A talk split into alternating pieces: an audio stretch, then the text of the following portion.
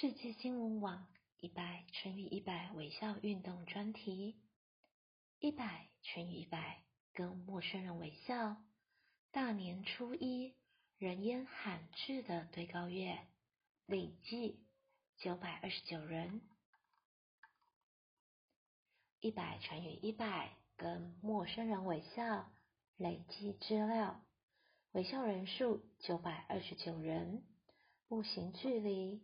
八十四公里，累积足迹：新北市新庄区、台北市中山区、中正区、大安区、内湖区、万华区、桃园市八德区、宜兰市，以及最新的嘉义县阿里山乡。清晨八点，我从柱山看完日出后，步行下山。第一个景点就是对高月车站与对高月步道。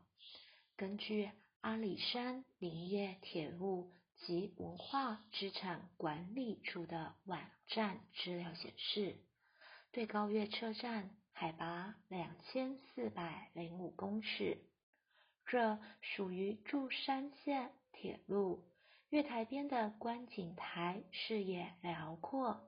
也是欣赏日出的好景点，而对高月的森林域健康步道是由整木铺设的木栈道，高山植物、枫叶、樱花、云海瀑布、冬日雪景是对高月车站隐藏版的特色。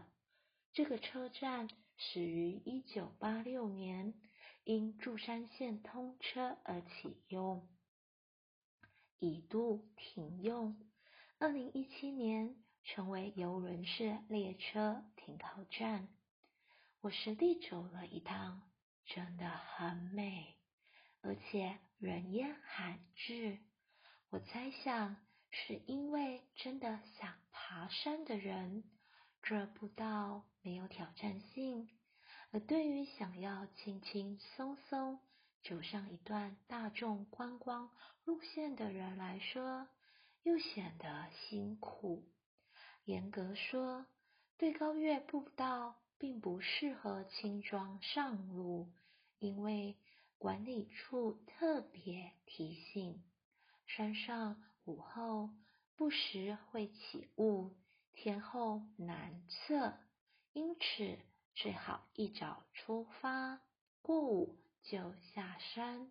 换言之，若遇到起雾，那就不是一般观光客的随意可以应对的。